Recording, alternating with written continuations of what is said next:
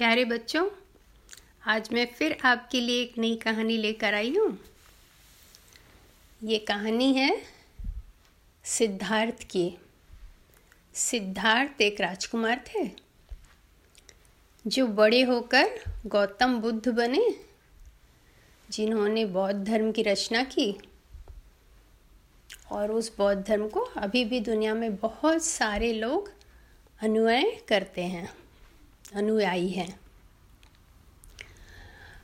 तो सिद्धार्थ जब छोटे थे, उस समय से ही वो दूसरे बच्चों से थोड़े अलग थे।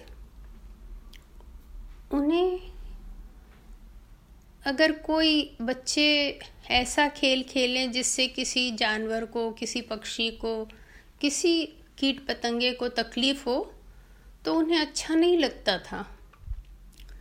इसलिए वो ज़्यादातर समय अकेले ही अपने उद्यान में, यानी बगीचे में खेलते थे। तो एक दिन अपने उद्यान में सिद्धार्थ घूम रहे थे। वो काफ़ी छोटे ही थे, बस सात आठ साल के थे। इतने में एक सफ़ेद कबूतर तीर सहित उनके पास आके गिरा। उनका मन दया से बिल्कुल व्याकुल हो गया। हे भगवान, किसने इसकी ऐसी दशा की? कितना प्यारा, छोटा सा पक्षी। उन्होंने बड़ी सावधानी से वो तीर निकाला और उसकी मरहम पट्टी की।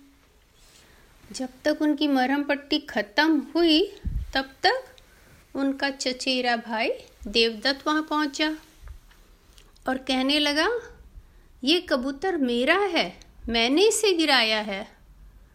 सिद्धार्थ बोले, अरे, तुमने इसे क्यों गिराया? इसने तुम्हारा क्या बिगाड़ा था? लेकिन देवदत्त उसे तीर चला के पक्षियों को, कीट पतंगों को मारना अच्छा लगता था। तितलियों को सबको पकड़ के मारना अच्छा लगता था। तो उसने कहा, नहीं, ये मेरा है, क्योंकि मैंने इसे पहले देखा और मैंने इसे अपने तीर से गिराया है। सिद्धार्थ उसे चिड़िया देने, कबूतर देने के लिए तैयार ही नहीं हुए। तो बात बढ़ती बढ़ती बढ़ती राजमहल में गई। अब दोनों को न्यायाधीश के पास भेजा गया, जो कि इन लोगों की बात सुनकर न्याय कर दे कि भाई किसका है कबूतर। क्योंकि मुश्किल हो रही थी, किसी को समझ में नहीं आ रहा था किसका है। देवव्रत बोल रहा था कि मैंने इसे मार के गिराया, इसलिए मेरा है। और सिद्धार्थ बोल रहे थे कि मैंने इसकी जान बचाई है, इसलिए यह मेरा है। बड़ी उलझन की बात थी। आप बताओ बच्चों, किसका होना चाहिए वो चिड़ी कबूतर? आप ठीक समझे। जिसने जान बचाई, उसी का होना चाहिए, क्योंकि जान बचाना ज़्यादा बड़ी बात है, मारने की अपेक्षा। तो न्यायाधीश ने भी यही न्याय किया कि सिद्धार्थ आपने उसकी जान बचाई है, इसलिए आपका पहला हक है कबूतर पर। सिद्धार्थ खुश हो गए। बोले बहुत बहुत धन्यवाद आपका। कि आपने मुझे न्याय दिया और उस कबूतर की देख रेख करके उसको बिल्कुल ठीक होने के बाद उड़ने छोड़ दिया।